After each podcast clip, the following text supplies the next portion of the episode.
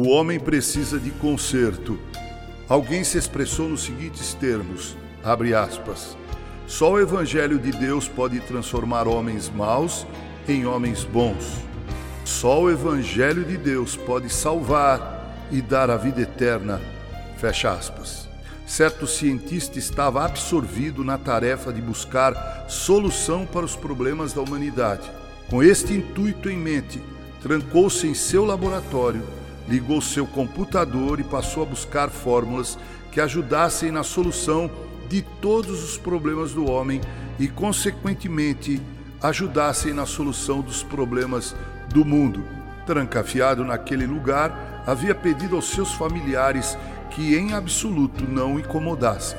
Porém, seu filho de apenas cinco anos, sentindo a falta do pai, bateu à porta do laboratório com tal insistência que acabou por ser atendido. O pai permitiu que ele entrasse, mas, como o garoto fazia-lhe constantes perguntas a respeito de tudo que havia no laboratório, o cientista resolveu confiar-lhe uma tarefa que tomasse seu tempo. Tomou em suas mãos uma revista e, chamando o garoto, recortou com uma tesoura um mapa mundial que estava impresso naquela revista.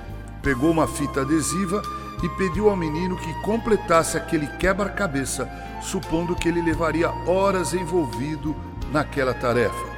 O filho aceitou de bom grado a tarefa e partiu para a empreitada. Após pouco tempo, lá estava o menino com o quebra-cabeça todo completo. O pai olhou orgulhoso para seu filho e, intrigado, perguntou: Garoto, como você conseguiu montar esse quebra-cabeça tão rápido se você não conhecia o mapa mundial? O menino respondeu: Sabe, pai, quando o senhor recortava com a tesoura o mapa, eu vi que do outro lado da folha havia a figura de um homem. Então tentei consertar o mundo, mas vi que não conseguiria.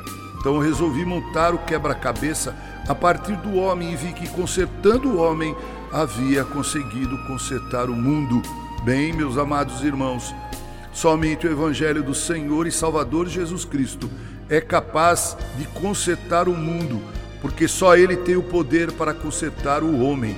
É por isso mesmo que o apóstolo Paulo deu em Romanos capítulo 1, versículos 16 e 17, um grito contra todas as filosofias que existiam em seus dias e que tentavam se contrapor ao evangelho de Jesus Cristo.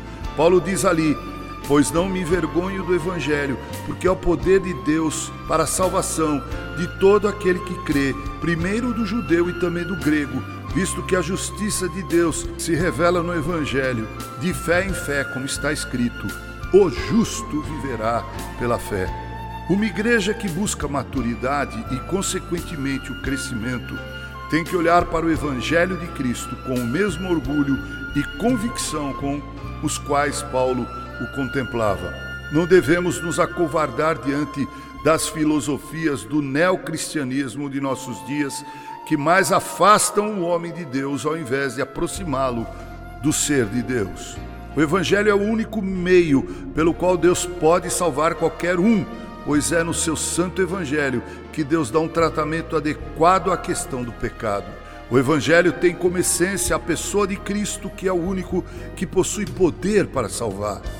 Os outros meios, os outros recursos não passam de vãs tentativas. Somente o Evangelho pode salvar da perdição eterna e de uma vida medíocre hoje. Esta tarefa é de cada um de nós. Proclamar o Evangelho com nossa vida, à semelhança do sal, que em contato com o alimento dá sabor, e testemunhar da grande salvação em Cristo Jesus quando inquiridos formos, à semelhança da luz que traz o conhecimento e o esclarecimento necessário às mentes que vivem nas trevas. Proclamemos o Evangelho, pois em o fazendo, ajudamos na restauração do mundo, consertando o homem. Que Deus assim nos abençoe. Com carinho, Reverendo Mauro Sérgio Aiello.